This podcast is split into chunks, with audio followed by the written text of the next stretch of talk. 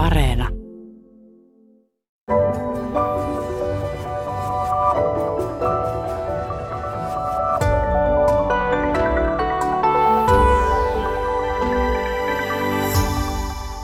Hei parallaa, täällä ollaan mokailun äärellä. Tervetuloa viestintäkouluttaja Katriina Kortesua. Kiitos. Ja psykologi Outi Olani. Kiitos. Outi Olani, sä teet terapiatyötä ja, ja sä oot sanonut, että sä oot terapeutti, jolla menee todennäköisesti aina huonommin kuin asiakkaallaan. Sen verran sulla on mokailuhistoria takana.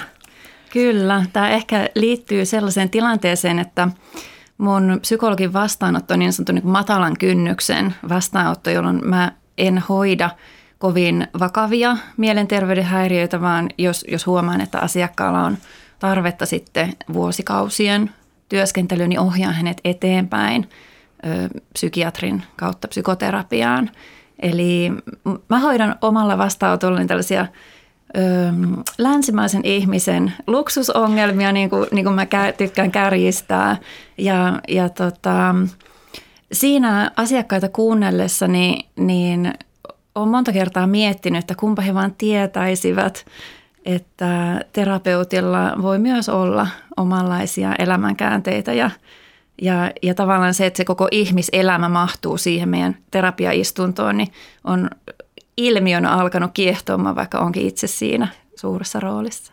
Joo, sulta juuri ilmestymässä kirja Mokasin ja siinä sä kerrot omia mokia ja myös, myös erästä isosta epäonnistumisesta, joka järisytti koko elämäsi turvarakenteita, näin voi sanoa, ja sai sut tekemään elämänmuutoksen. Puhutaan siitä mokasta, jos sitä nyt mokaksi voi kutsua, ainakin itse kutsut sitä isoksi mokaksi, niin puhutaan siitä kohta lisää.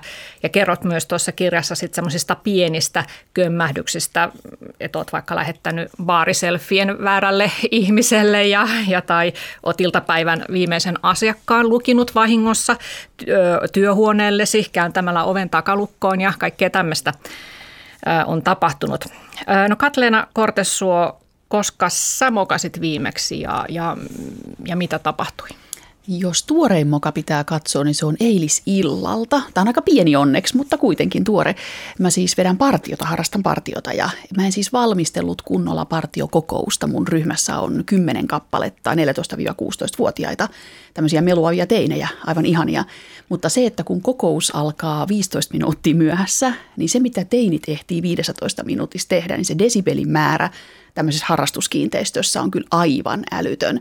Että jos mä olisin vähän aikatauluttanut tämän homman paremmin, niin me oltaisiin aloitettu ajalla ja saatu semmoinen ehkä strukturoidumpi partiokokous aikaiseksi. Mm. Mutta eikö partioaatteeseen kuulukin vähän se, että, että kouluttajien äh, ikään kuin annetaan itse yrittää ilman, että heitä ohjataan liikaa, joten, joten tuota, virheiden kautta sitten Kyllä. Siis opetetaan mä, tavallaan. Joo, siis mä oon 45-vuotias, mun on annettu ihan itse yrittää 30 vuotta ja vieläkin mä teen tätä.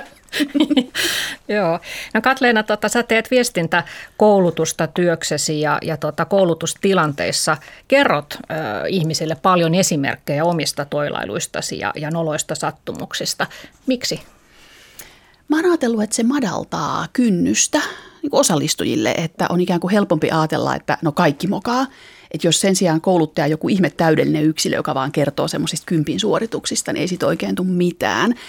Ja esimerkiksi kun ihmiset pelkäävät, niillä on vaikka esiintymisjännitystä, on esiintymiskoulutus ja ihmiset sanoo, että kauheeta, mitä mä teen jotain noloa. Niin mä aina sanon, että hei kuulkaa, että mä olen mennyt langattoman mikrofonin kanssa vessaan. Mä olen siis tehnyt live-pissan ja sitten sen jälkeen kaikki ihmiset on silleen, että ai, no ehkä mä sitten selviän, koska toi on ehkä niin kuin nolointa, mitä ihminen voi tehdä. Mm. Niin ehkä se helpottaa jotenkin osallistujia. Mm. Miksi se muuten on niin, että, että kun joku kertoo omasta nolosta jutusta, niin se, se on kauhean hauskaa ja sille niin kuin hyvän tahtoisesti nauraa. Mutta sitten jos se tapahtuu itselleen, niin se onkin niin kuin maailman hirveä juttu. Hei, tämä on hyvä kysymys. Se ehkä johtuu siitä, että siinä kohtaa, kun joku kertoo mokan ja nauraa sille itse – niin se tarkoittaa, että tämä tyyppi on päässyt mokastaan yli, joten se on lupa muillekin nauraa. Mutta jos mä kertoisin siitä itkien, niin sittenhän ihmiset ei nauraisi, vaan sitten ne suris mun mukana ja lohduttaisi. Mm. Mutta psykologi, sulla on Outi paljon parempi näkökulma tähän psykologina. Joo, ei, kyllä mä oon ihan samoilla linjoilla. Eli, eli mä ajattelen, että tässä mokasta selviämisessä on, on, on tietynlainen prosessi ja, ja siihen alkuun kuuluu se, että, että se sattuu sattuu, se tekee kipeää ja, ja se häpeä tuntuu musertavalta. Ja kun se prosessissa edetään, niin voidaan edetä siihen vaiheeseen, jolloin, jolloin siihen tulee humoristisia elementtejä ja jolloin siitä voi tulla hyvä tarina, jolla voi liittää ö, yhteisöä yhteen tai omaa kaveriporukkaa tai työporukkaa ja, ja tota, siitä tulee hyvä tarina. Mm. Oletteko te koskaan pelänneet, että, että se, että te kerrotte avoimesti omista mokistanne, että se jotenkin äh, rapisuttaisi teidän ammatillista uskottavuutta? Aa, onko sulle tullut ikinä sellaista? No mullahan on tota, omassa työssäni tarkat eettiset koodit ja säännöstöt, eli, eli vastaanottotyössä mä en puhu itsestäni ollenkaan, se kuuluu tähän psykologin työhön, mutta muussa arjessa mä oon kyllä hyvin avoin ja, ja sillä tavalla rohkea, että, että mulle se on aina ollut hyvin luontevaa puhua niin kuin elämän siitä koko kirjosta ja käyttää itseäni niin kuin tietynlaisena testikappaleena. Ja ehkä nyt täytyy myöntää, että mä vähän tykkäänkin, tykkäänkin hieman provosoida ja, ja tökkiä ja aiheuttaa reaktioita. Mm. Joo. Ei mullakaan ole ikinä ollut pelkota. Okei, siis ehkä murrosikäisenä, kun oli vielä epävarma ja sillä lailla sitten halusi tietenkin piilottaa kaikki mahdolliset mokat ja se oli ihan kauheata. Mutta, mutta joo, ei mulla ole tullut pelkoa siitä, että mitä muut aattelee, koska se on aika vahva osa mun identiteettiäni, että mä vaan mokailen. Ja mulla on ihan, siis mulla on ihan semmoisia tiettyjä neuroepätyypillisyyksiä, että mun aivot on luotu tekemään mokia, että mun olisi ihan mahdoton olla toteuttamatta niitä. Mulla on sen verran paljon erilaisia no, geneettisiä vikoja, niin sitten se on parempi jotenkin hyväksyä ne ja syleillä niitä, kun yrittää kieltää itsensä ja elää ahdistuksessa. Niin sä oot tehnyt tavallaan siitä osan henkilöbrändiäsi, että sulle sattuu kaikkea hauskaa. Niin, niin kun ei sille oikein mitään voi, ei niitä oikein voi estääkään. Niin. niin sitten on vaihtoehtona nauraa niille tai itkeä niille.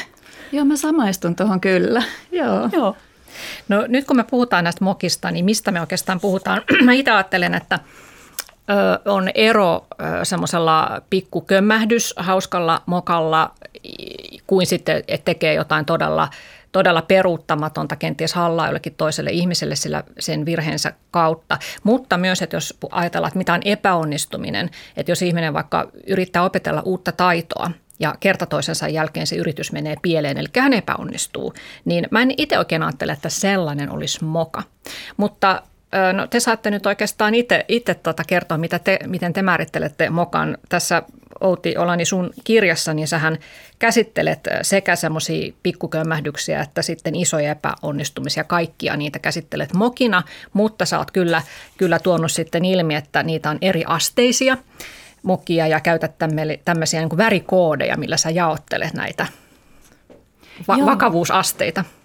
Joo, eli mä oon tälle epätieteellisesti laatinut tällaisen värikoodiston ja asteikon, eli mokat kulkee numeroasteikolla yhdestä kymppiin ja, ja sitten ne jaetaan vihreeseen, keltaiseen ja punaiseen asteikkoon. Ja tänne vihreille alueelle asettuisi nyt sellaiset just tuollaiset Sari, mistä kerroit, opetellaan uutta taitoa ja, ja sitten välillä lipsahtelee, oho, astuin tanssiparin varpaille tai tai meni joku sointu väärin. Sellaisia, jotka on välttämättömiä silloin, kun opetellaan uutta taitoa ja, ja, ja tota, ollaan matkalla vasta siihen, että se, se toiminta on automatisoitua ja, ja, ja suoritusmestarillista. Mm. Miten sitten nämä muut? Keltaisella alueella mä ajattelen, että siellä, sinne kuuluu jo sellaiset, sellaiset mokat, joita joutuu vähän pidempään pohdiskelemaan, jossa, jossa, jossa on jo jo tapahtunut joku todellinen moka, joka vaatii vähän enemmän korjausliikkeitä. Siellä on ehkä vuorovaikutus, pulmia, puhutaan ristiin, tehdään, tehdään vääriä tulkintoja, jotka aiheuttaa sitten erilaisia tilanteita. Siellä voi olla erilaisia parisuhdevalintoja ja ongelmia, tai sitten voi olla sellaisia läheltä piti tilanteita, eli voi olla, että vaikka työ, työn yhteisön prosesseissa – on tapahtunut niin vakava moka, josta olisi voinut seurata jotain katastrofaalista, mutta selvittiin pelkällä säikähdyksellä. Ja punaiselle alueelle tulee sitten jo ne mokat, jotka on aiheuttanut esimerkiksi pahoja mittavia henkilövahinkoja tai taloudellista tappioa. Ja, ja sitten punaiselle alueelle. Mä asetan myös sellaisen, että on omille ongelmilleen ehkä tai, tai psyykkiselle problematiikalleen sillä tavalla laput silmillä, että, että itsensä hoitamatta jättäminen aiheuttaa ö, mokia ketjureaktiona tämän janan jokaisella asteikolla tai tällä ö, mm. mittarin. Joo. Miltä tämä jaottelu susta Katleena kuulostaa? Siis kuin suoraan omasta elämästäni. Mutta siis tämä Outi, tämä sun kirja on kyllä todella hyvä, että se antaa struktuuria. Se antaa struktuuria sille eh, hahmottomalle mokavyörylle, joka ihmistä saattaa kohdata. Ja sitten pahimmillaan ehkä ihminen saattaa käsitellä jotenkin samanarvoisina sen, että kompastuin kadulla ja näytin tyhmältä, ja sitten se, että tein erittäin vaarallisen taloudellisen päätöksen, joka uhkasi toimeentuloani. Niin ihminen saattaa prosessoida niitä samalla tavalla, vaikka näähän on ihan eri tason asioita. Niin mun mielestä on todella hyvä toi sun jaottelu. Ja mä tykkäsin tosta, kun sä kommentoit sitä just tätä keltaista mokaa, että kun se voi olla tämmöinen läheltä piti tilanne, että prosessi on ohjannut johonkin se pitää tutkia, koska se olisi voinut olla punaisen tason moka. Niin mä itse tykkään käyttää liin-ajattelua, siis tätä Toyotan tehtaalta olevaa johtamismetodia, niin sitä voi, sitä voi käyttää siis itsensä johtamiseen. Niin liin-ajattelussa mun mielestä on aika kaunis se ajatus, että prosesseissa on vika ei ihmisessä. Ja okei, se on joskus ehkä voi olla vähän tämmöistä turhankin vapauttavaa, mutta siis ajatuksena se, että joka kerta kun tekee virheen, alkaen siitä, että menin kauppaan, ostin huomisen päivän ruoan enkä katsonut päiväystä ja voi pahustaa, pitäisikin käyttää jo tänään, ja nyt mä oon tehnyt tämmöisen pienen päiväysmokan. Jopa sen voi ajatella sille, että okei, mitä mä tein väärin, mun prosessiin ei kuulu päiväysten kattomista. Pitäisikö mun katsoa päiväykset paketeista, jotta mä en tee mokaa? Tämmöistä niin kuin oman prosessin tutkimista. Ja joka kerta, kun pystyy korjaamaan omaa prosessiaan, niin vähentää punaisia ja keltaisia mokia. Vihreät ei varmaan vähene ikinä, hmm. mutta niiden kanssa voi elää. Kyllä. Tätä varmaan tuolla kirurgit käyttää leikkaussaleissa, että on se tsekkauslista, että, että on käyty se prosessi, joku on ehkä meinannut tehdä pahan virheen, niin on tajuttu, että hei, tämä pitää lisätä tähän prosessiin Joo, just näin. tsekkauslistaan.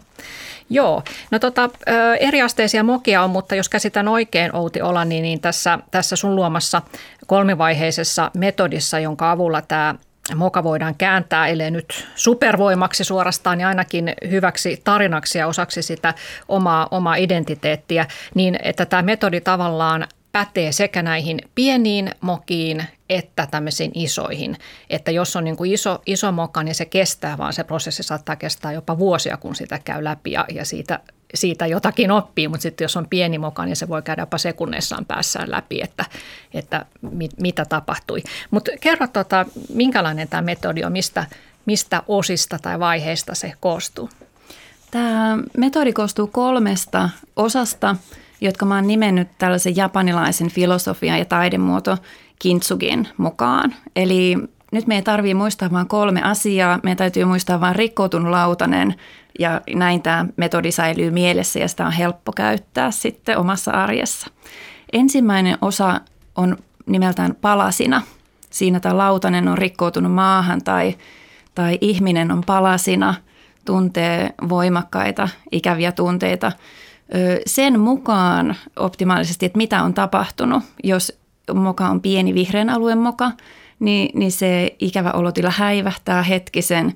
Jos on tapahtunut joku punaisen alueen moka, niin silloin tietysti se tunnereaktio on suurempi. Ja niin kuin Katleena tuossa aikaisemmin mainitsi, niin, niin on tärkeä, tärkeä tota, miettiä, että onko itsellä taipumusta kokea kaikki mokat samanarvoisina.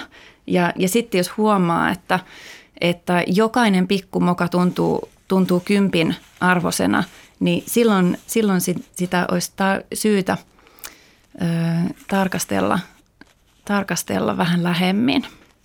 Eli Joo. ensimmäisen ö, osan nimi on palasina ja Joo. siinä saa itkeä, saa olla palasina. Joo, että siinä tota, tunteita vyöryy ja sitten tietysti on varmaan hyväkin, että antaa niiden tunteiden tulla. Että jos niitä yrittää vältellä, niin voi tulla sitten ihan psykosomaattisia oireita. Ja sulla on myös tässä sun kirjassa aika, aika hyvä tämmöinen, että kun on siis se todella se alkuvaihe jopa shokki ja on niin kuin hirveä kipu ja häpeä päällä, niin, niin tota, sulla on tämmöisiä nopeita laastarikonsteja, että voi pistää vaikka kädet äh, jääpalojen sekaan tai syödä äh, chilikarkkeja tai puristella stressipalloa, tuommoisia hyvin konkreettisia keinoja, että pääsee siitä ensivaiheesta yli.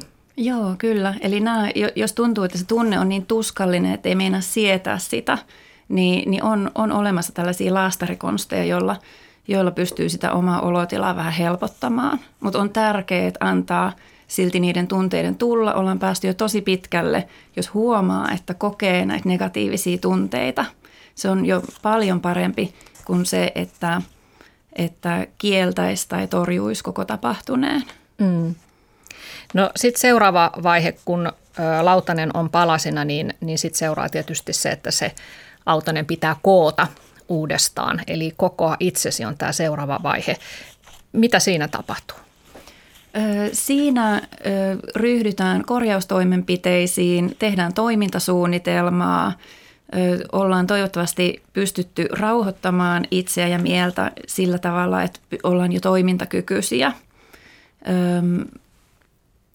siinä korjataan ne asiat, jotka korjattavissa on ja tarvittaessa pyydetään apua muilta ja, ja katsotaan vähän sitä muuttunutta maastoa tai ilmapiiriä tai ympäristöä ja, ja, ja pohditaan, että mitä näillä rakennusaineilla pystyttäisiin tekemään. Mm. Joo, ja sitten varmaan tota yksi, no mä en tiedä liittyykö tämä häpeästä – selviäminen, liittyykö enemmän siihen, että ollaan, ollaan palasina jo niitä ensimmäisiä shokkitiloja, mutta ehkä se, näähän menee vähän tällä limittäin, että tämä häpeä on varmaan yksi sellainen iso, mistä pää, pitäisi päästä jotenkin kääntää se johonkin rakentavampaa. Joo, mä ajattelen, että, että tota, tosissaan ne tunteet varmasti sen koko prosessin aikana säilyy siellä taustalla – mutta siitä, siitä huolimatta on tärkeää niin kuin siirtyä jo siihen seuraavaan vaiheeseen ja vähän tilanteesta riippuen sitten, riippuu, että kuinka nopeita korjaustoimenpiteitä tarvitaan. Mm. Tämä, on, tämä on vaihe, jossa pyydetään anteeksi, otetaan vastuu siitä omasta teosta. Niin. No, minkälaisia tota, suhtautumistapoja saat Katlena Kortessuo havainnut itsessäsi tai, tai muissa elämäsi varrella, että miten ihmiset just tässä vaiheessa, kun se moka on tapahtunut, että miten he suhtautuvat siihen? Mun mielestä, no ehkä tämä johtuu mun koulutuksestakin, mutta mun mielestä kielellistäminen on älyttömän tärkeä asia. Ne pitää sanallistaa.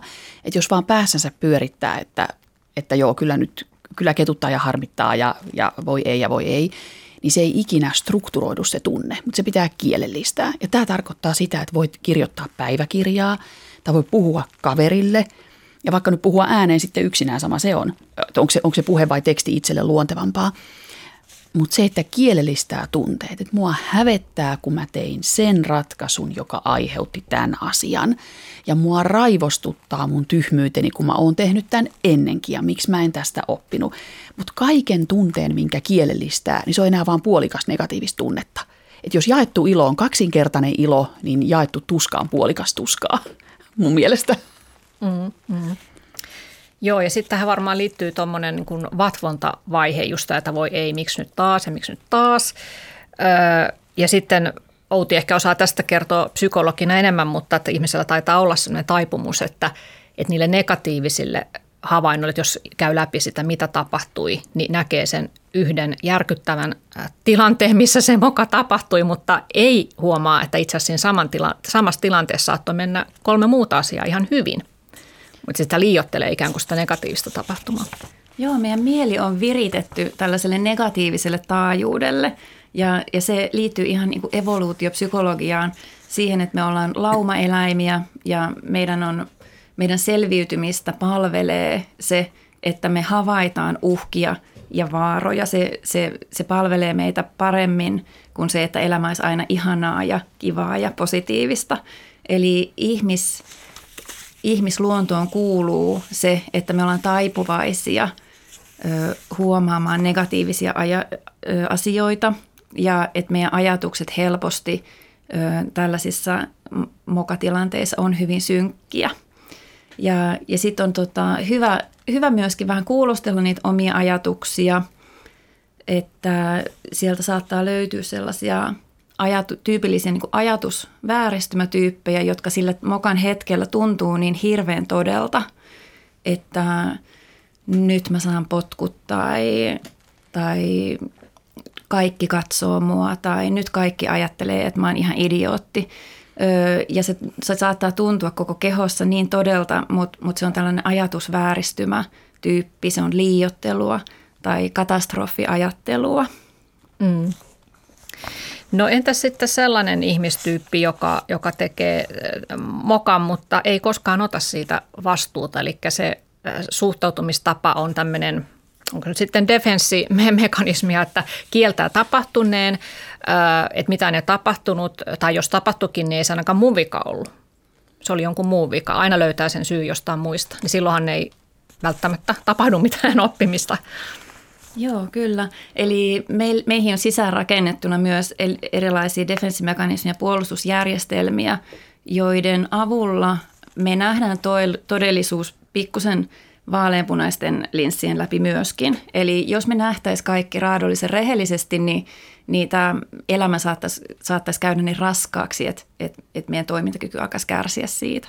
Eli meille on sisäänrakennettuna kyky ö, kieltää, torjua, ulkoistaa, heijastaa omia, omia tuntemuksia toisiin ihmisiin. Ja jos, jos tämä jos tämä taipumus on liian jäykkä ja niin kuin liiaksi todellisuutta vääristävä, niin, niin silloin alkaa, alkaa tulla tällaisia toisenlaisia ongelmia. Eli, eli jos, jos aina sen syyn löytää toisesta ihmisestä, koskaan se ei ollut omaa vikaa, silloin suojaa liikaa sitä omaa haavoittuvuuttaan.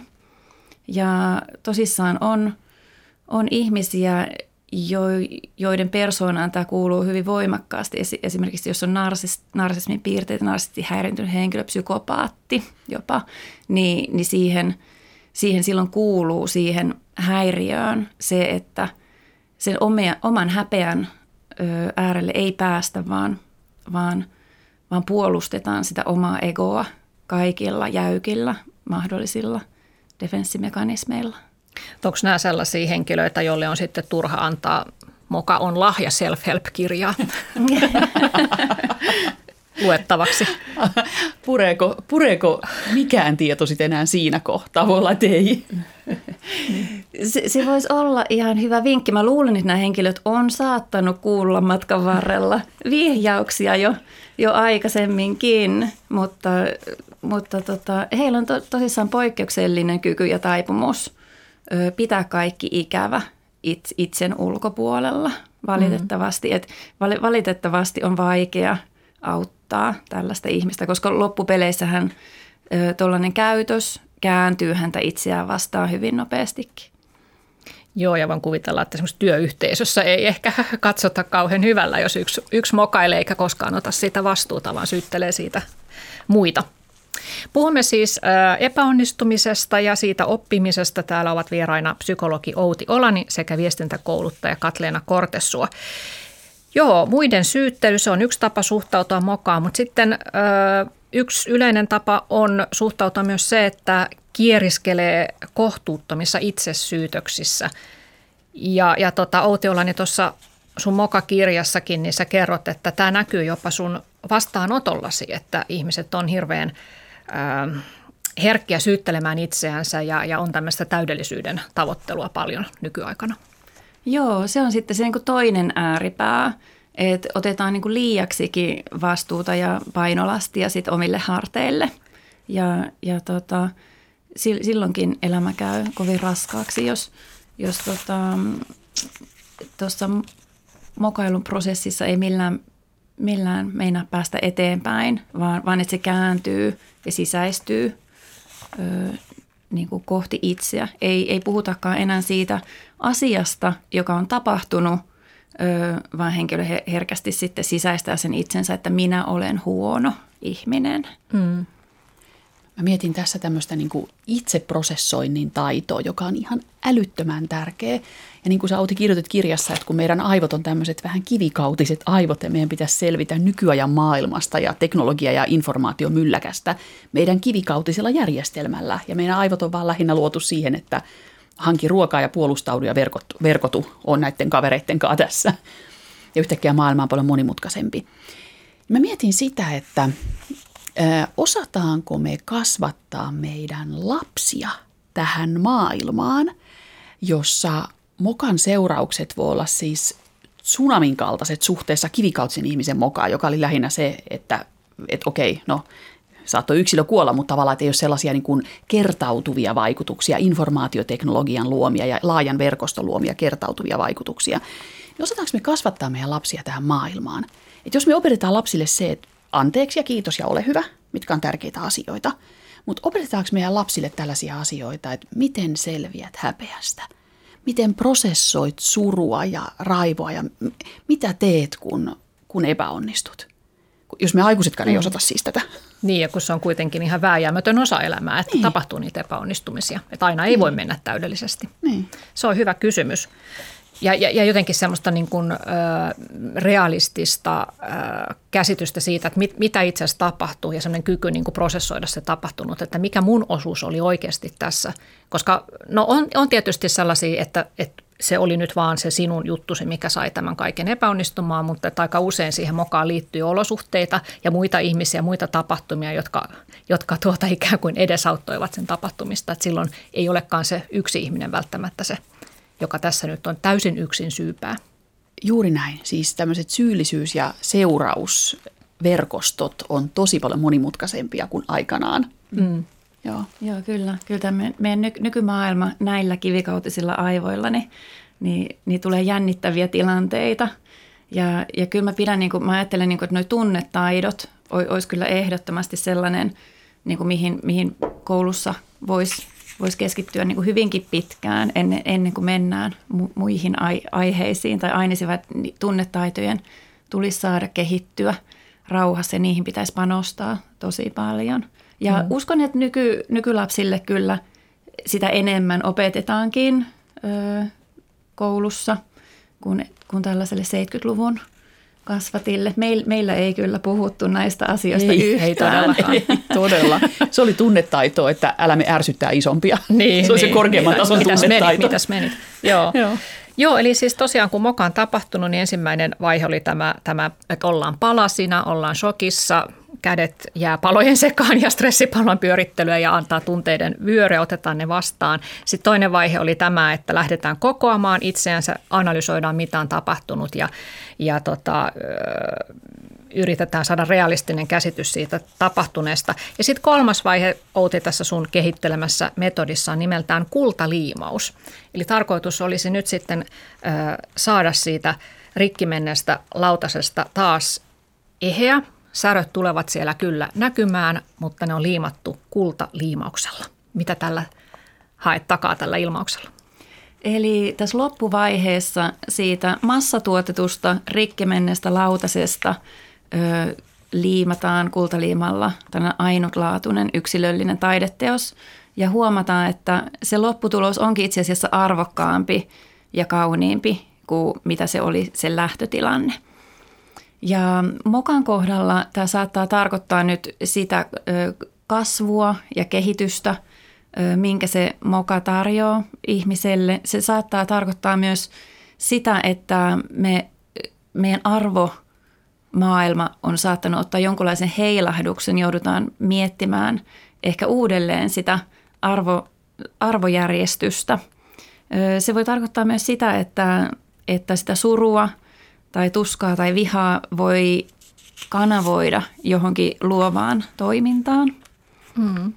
Ö, tai että sillä energialla voi, ö, voi luoda jotain aivan uutta, jotain mitä ei olisi aikaisemmin tullut mieleenkään. Aivan. Ja siinä vaiheessa sitten muut ovat jo unohtaneet sen moka, moka, minkä sinä olet tehnyt, mutta sinä olet saanut ehkä elämääsi jotakin uutta jos onnistuu kanavoimaan sitä kiukku, kiukku- ja häpeä energiaa vähän rakentavammalla tavalla. Miltä kuulostaa, Katleen? Mä tykkään ihan mielettömän paljon tästä kultaliimausideasta ja tämä on ihana tämä analogia, minkä sä oot tästä japanilaisesta tekniikasta löytänyt. Ää, mulla on tällä hetkellä päällä tämmöinen punainen nahkatakki, joka mulla on aina päällä julkisissa esiintymisissä ja tämä yksi kerta ratkesi tästä hauikseni kohdalta saumasta ja mä korjasin tämän siis valkoisella Oletko kasvattanut hauista niin paljon? Mä oon kasvattanut hauista näin paljon. Tässä on tämmöiset hyvin näkyvät valkoiset X-pistot, joita olen tehnyt sitten muuallekin tänne takkiin. Ja mä olen esiintynyt tämän paikatun takkini kanssa siis televisiossa monta monta kertaa. Tämä on siis revennyt itse paikattu nahkatakki. Kukaan ei ole sanonut mitään tästä. Niin mä luulen, että tämmöinen kultaliimaus, tässä on tiettyä samanlaista ajatusta – että jos vaan sitten myöntää ne kaikki haavansa ja murtumansa ja ne kaikki pienet häpeän aiheensa ja sen kaikki inhimillisyyden kirjon, niin, niin sitä, se voi olla ehkä jotain kiinnostavampaakin kuin juuri se massatuotettu lautanen, jota sä sanoit. Joo, kyllä. On, on muuten hieno takki. kiitos, kiitos. Seuraavan kerran mä tuun saamaan tästä palautetta kauheita paikattu takki. Mutta siis, jos miettii sitä, että me ollaan yhä tiedostavampia vaikka nyt ekologisten arvojen suhteen, että me osataan lajitella jätteet, mutta me ei osata, lajitella meidän tunteita. Mikä tämä tunne on ja mihin laariin se kuuluu. Tai me osataan just kierrättää jätteet, mutta osataanko me kierrättää vaikka meidän voimavaroja. Tällä keinolla mä selvisin viimeksi, nyt mä käytän tätä keinoa. Niin, niin, me ollaan tosi hyviä konkreettisissa asioissa, mutta sitten mentaalisissa asioissa ei ehkä niin hyviä. Mm. Joo. No mutta hei, nyt me voitaisiin vähän testata tätä, tätä metodia. Otetaan muutama käytännön tilanne, että miten te, miten te nyt sanoisitte ihmiselle, joka on tässä tilanteessa, että miten hän voi kääntää tämän mokan voitoksi. Tässä on mulla nyt vähän keksittynä tämmöisiä eriasteisia juttuja. No ensimmäinen tilanne, että sä oot ö, ystäväsi isoäidin syntymäpäivillä ja pudotat vahingossa käsimaalatun perintömaljakon lattialle ja se menee tuhannen päreiksi. Ja tunnet oikein, miten stressireaktio kohahtaa kehossasi ja, ja kaikki tuijottaa sinua hiljaisuuden vallassa. Miten sä tästä nyt sitten kehität itsellesi lahjan? Joo, onpa herkullinen esimerkki. Tä, tässähän tota, tulee heti, heti paljon ajatuksia mieleen, eli, eli, eli toi mukava, kevyt juhlatilanne on niin ottanut uuden vaihteen ja, ja tota, asiat muuttuu. Se voi olla, että tähän maljakkoon esimerkiksi kiteytyneenä jotenkin tätä suvun ja perheen historiaa, arvomaailmaa, dynamiikkaa. on, onko tämä sellainen suku, jossa tällaisilla jollain statussymboleilla tai artefakteilla on jotenkin niin kuin su, valtavan suuri merkitys. Joku sellainen, joka, joka ö, tuo esiin niin tämän, tämän suvun, suvun ja perheen tärkeyttä. Onko tämä, onko tämä Ming Maljakko, jonka tämä onneton tunari on nyt sitten pyyhkäissyt lattialle.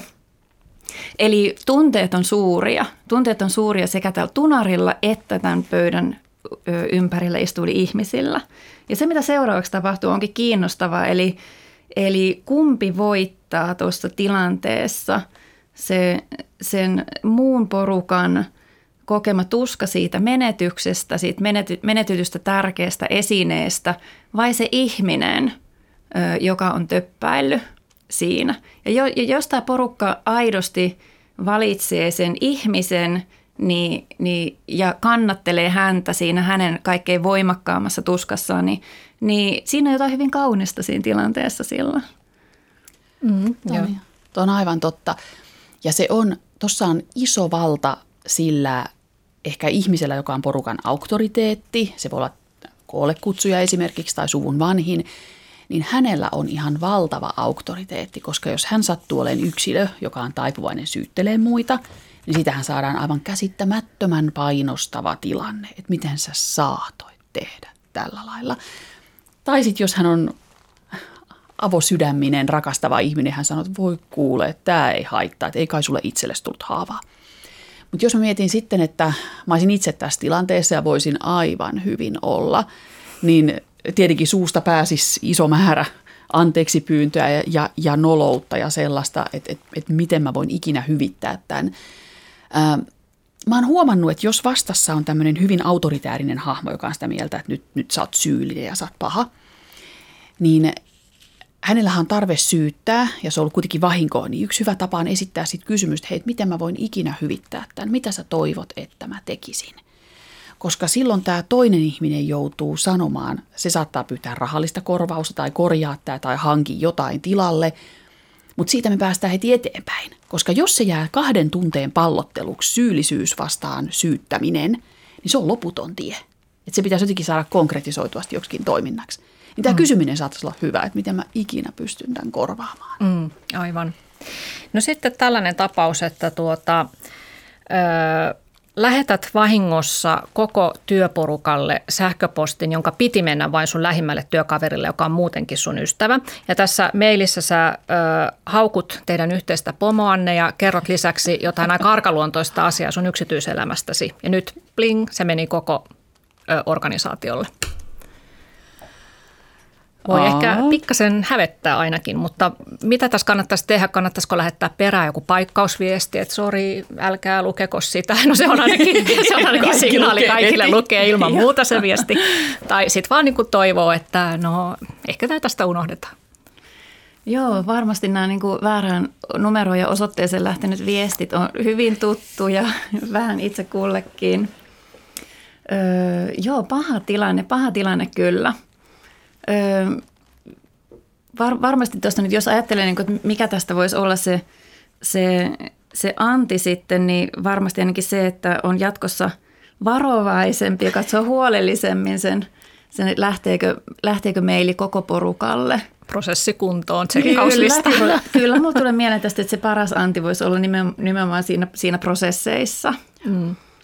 Joo. Joo, että jatkossa korjaisit sen, että katson tarkemmin, mihin lähetän.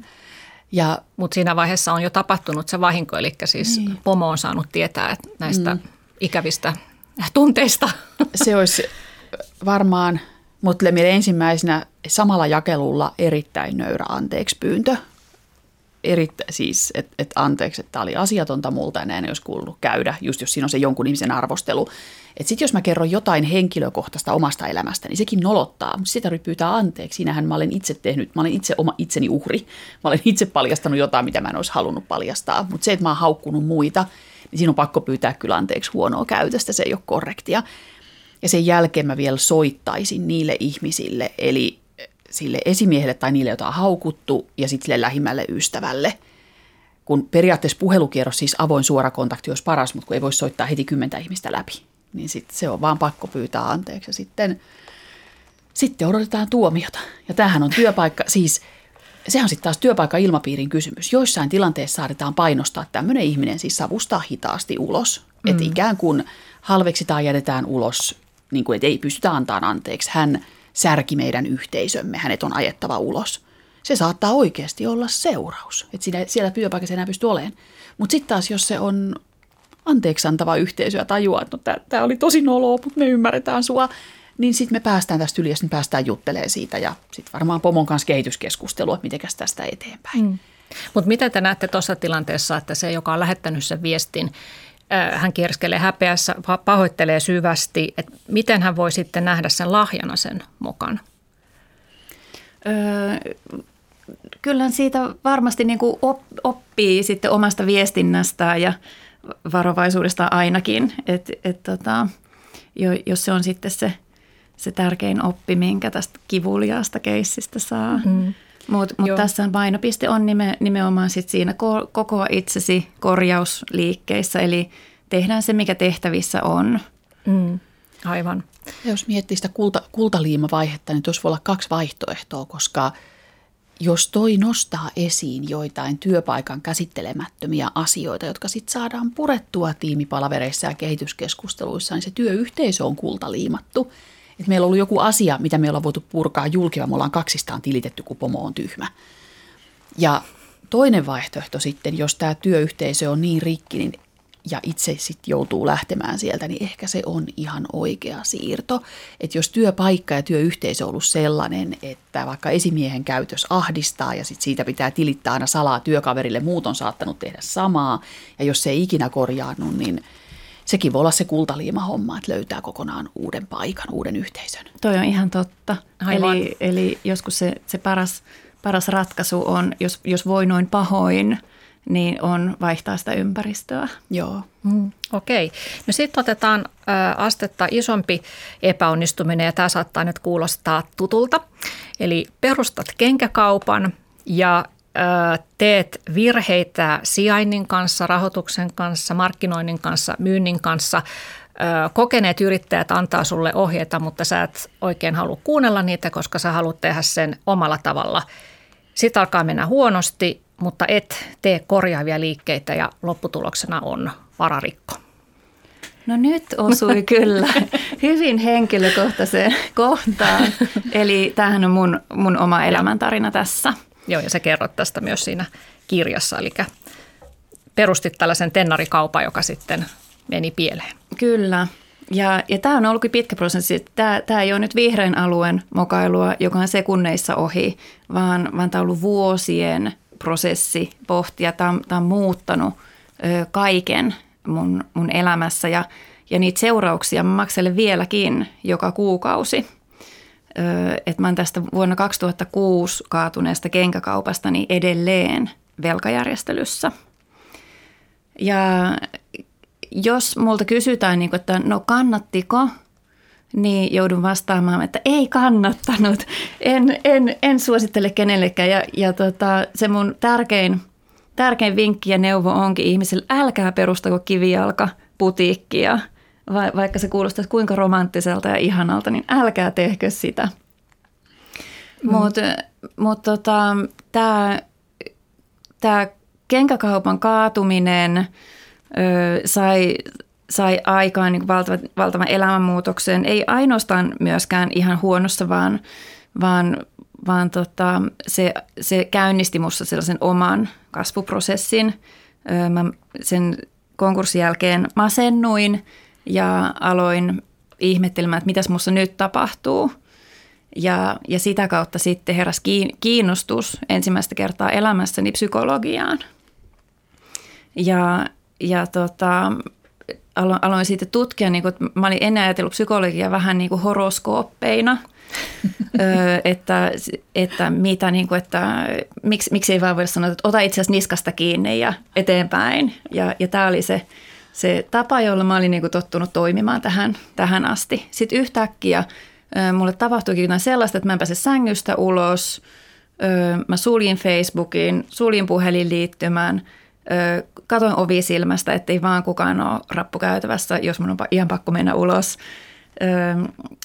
Sairastuin masennukseen ja, ja tota, lopulta oli pakko sitten myöntää itselleni, että ehkä tässä – psykologian nimisessä tieteessä on jotain perää. Ja, ja tosissaan sitä kautta mä päädyin sitten itse ö, psykologin uralle. Eli sen, sen se teki niin kuin ihan, ihan ensikädessä, että tota, ö, valmistuin tähän ammattiin, missä nyt toimin. Mutta mut myöskin tota, tosi, tosi pitkän ö, niin kuin itseni kehittämisen ja pysähtymisen ja, ja, ja pohdinnan – paikan, joka, joka on ollut niin vuosien työtä. Mm. Eli tämmöinen iso moka, tai mä tiedän, sä kutsut sitä itse mokaksi, että sä koet, että sä todellakin teit itse niitä virheitä, jotka johti siihen. Mä tein itse ne kaikki mm. virheet, joo, ja niistä saisi ihan oman kirjansa, että kuinka paljon virheitä mahtuu yhteen kenkäkauppaan. ja laskua maksat vieläkin, mutta se vei sut tosiaan kohti sitä, mitä sä oot nyt. Sä oot psykologia, otat terapia-asiakkaita vastaan ja, ja tota, koet, että tämä on sulle parhaiten sopiva työ. Eli siinä mielessä voi varmasti sanoa, että tämä tapahtunut oli sulle lahja, koska se pakotti sut tutkiskelemaan itseäsi ja, ja muuttamaan sitä elämänsuuntaa ja miettimään niitä arvoja. Ja nyt kun sä jälkikäteen ajattelet sitä, sitä prosessia, niin, niin kävitkö sä läpi just nämä palasina koko itsesi kultaliimausvaiheet? Öm, en ehkä niin nopsassa aikataulussa kuin olisin toivonut. Eli, eli mulla oli siinä, siinä parikymppisenä, mä olin tosi pihalla, mä olin hyvin pihalla oleva nuori aikuinen. En, en tiennyt, mihin suuntaan lähtisi elämääni viemään. Ja, ja, ja se, se ehkä vei mut niin, niin kuin nimenomaan siihen, että, että mä ajauduin niin kuin väärille aloille, väärille työpaikoille ja, ja se kenkäkauppakaan ei ollut mikään mun niin kuin intohimo. Et, et se oli vaan ehkä sen ajatus, niin kuin, että jotain on pakko tehdä, öö, keksinpä nyt tällaisen ja tällä mennään. Mm. Öm, ja mikä se olikaan kysymys? niin, että sä kävit, kävit läpi ne, ne metodit, niin kuin selvästi olet käynyt joo, läpi nämä sun joo, no nyt, nyt kyllä, se on ollut vuosien prosessi. Ö, nyt, nyt nyt metodit on läpikäytynyt ja ehkä niin kuin se kirsikkakakun päällä on tämä, niin kuin, että mä kerroin tämän mun oman tarinani mm. öö, ja tein siitä kirjan. Et, et, mä koen, että se oli sellainen niin kuin loppusilaus tässä mun tarinassa ja prosessissa. Mm. Tässä oli sisäinessä psykologi Outi Olani ja lisäksi täällä on viestintäkouluttaja Katlena Kortesua. No puhutaan sitten hetki siitä, että, että miten te koette sen, että millainen ilmapiiri ylipäätään meidän yhteiskunnassa on suhteessa mokaamiseen? Outi ehkä pystyy kertoa, että miten sun konkurssiin suhtauduttiin ja, ja tota, Katleena, sä oot varmaan seurannut työyhteisöjä, kun käyt kouluttamassakin, että, että onko, se, onko se vielä näin auvoista, että, että yleisesti ajateltaisiin, että no ei se mitään, että sä mokasit, että sehän on lahja. Joo, kyllä työyhteisössä nykyään yleisesti tunnustetaan, että moka on lahja, mutta silloin puhutaan aina vaan niistä vihreän, korkeintaan keltaisen osuuden mokista.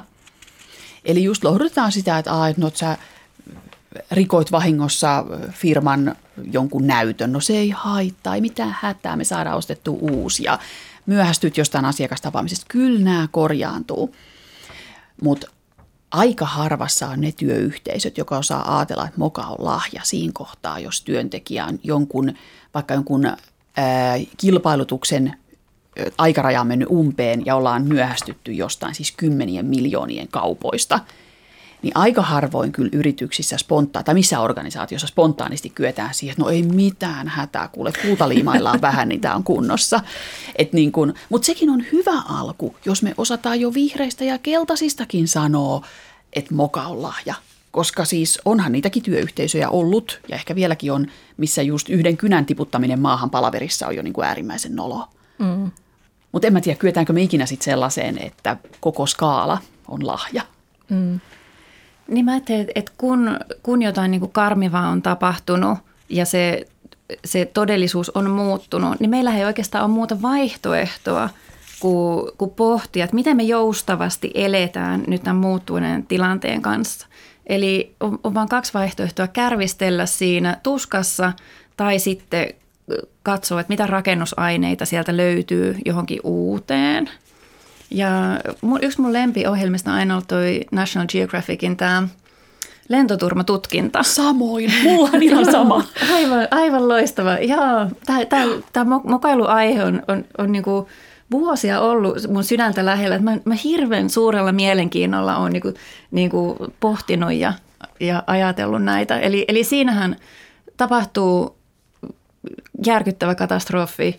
Jumbojetti syöksyy valtamereen ja, ja, ja syy saattaa löytyä jostain inhimillisestä virhe, pienestä virheestä tai, tai, tai näin. Ja, mm. ja se muuttaa koko, koko sitä lentoalaa.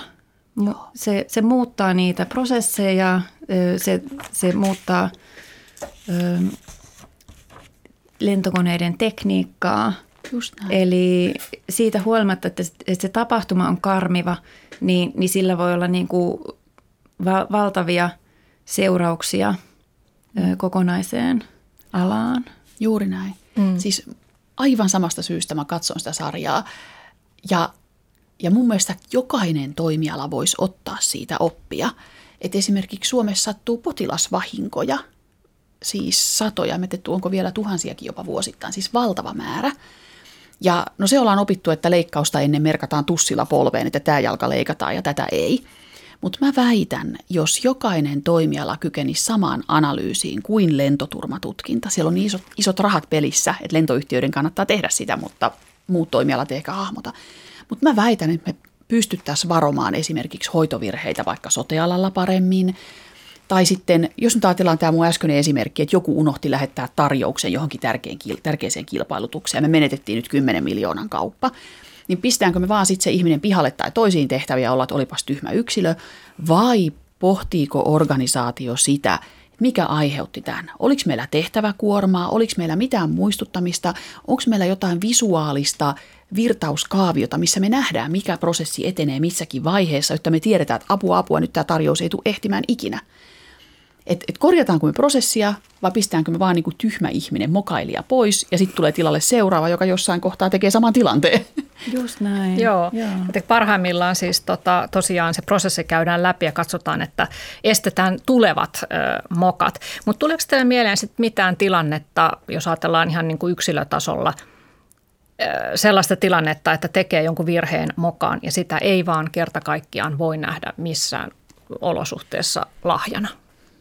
On esimerkiksi tapahtunut, että on vaikka, vaikka nyt ö, törttöilyt liikenteessä ja, ja sen törttöilyn takia joku toinen ihminen vammautuu loppujäkseen tai jopa menehtyy, niin voiko tuollaista niin kuin nähdä minkään oppimisprosessin kaan kautta lahjana? Joo. Tai ei, joku muu esimerkki, ei, tuleeko teille mieleen? Siis tämä on tosi hyvä esimerkki. Ei varmastikaan heti kykene.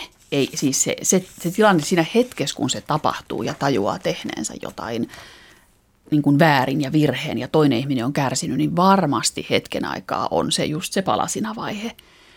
Mutta kyllä mä väitän, että sieltä on löydettävissä sit jotain kultareunaa. Mitä ajatuksia sulle Outi tulee? Öö, niin, kyllä. Mä ajattelen, että että koska on, on pakko mukautua siihen, siihen tilanteeseen, niin, niin, niin ihmisen on niin pakkokin löytää sieltä jotain aineksia, joiden avulla pystyy jatkaa eteenpäin. Mm-hmm. Joo. Mä itse mietin, mä en ole itse ollut tuossa tilanteessa, mutta mä oon miettinyt sitä monesti, ehkä jotain etukäteisprosessointia, että mitä tehdä, jos aiheuttaa toisen ihmisen kuoleman – niin mulle tulisi varmaan sellainen tietynlainen vaakakuppiajatus, että jos mä olen tuhonnut yhden ihmisen elämän, niin mun pitää pystyä pelastamaan kaksi tai kolme, jotta mä ikään kuin voin sanoa, että, että mun loppusaldo on jotenkin plussalla. Että mulle tulisi varmaan tosi iso tarve en mä tiedä, opiskelisinko mä lääkäriksi tai pyrkisinkö mä tekemään vielä enemmän vapaaehtoistyötä tai mikä olisi se keino, millä mä jotenkin hyvittäisin tämän mun tekoni. Mulle tulisi sellainen vahva korjaamisen tarve. Joo, tällainen altruismi on myös ö, yksi meidän defenssi, defenssikeinoista ja, ja se onkin sellainen sopeutumista edistävä ja su, suotuisa, suotuisa defenssikeino. Mm. Tapahtunutta ei voi enää muuttaa paremmaksi, mutta sitten siitä voi kuitenkin koitua sitten jotakin hyvää.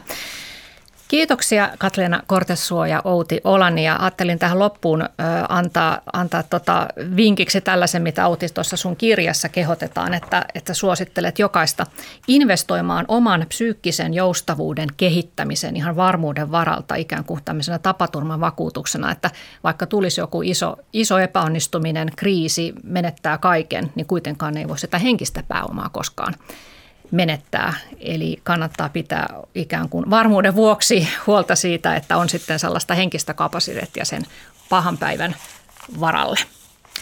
Kiitoksia kuuntelijoille kuuntelusta. Jakso on kuunneltavissa myös Areenasta, kuten myös aikaisemmat sarjan jaksot. Tapaamme taas ensi tiistaina. Moi!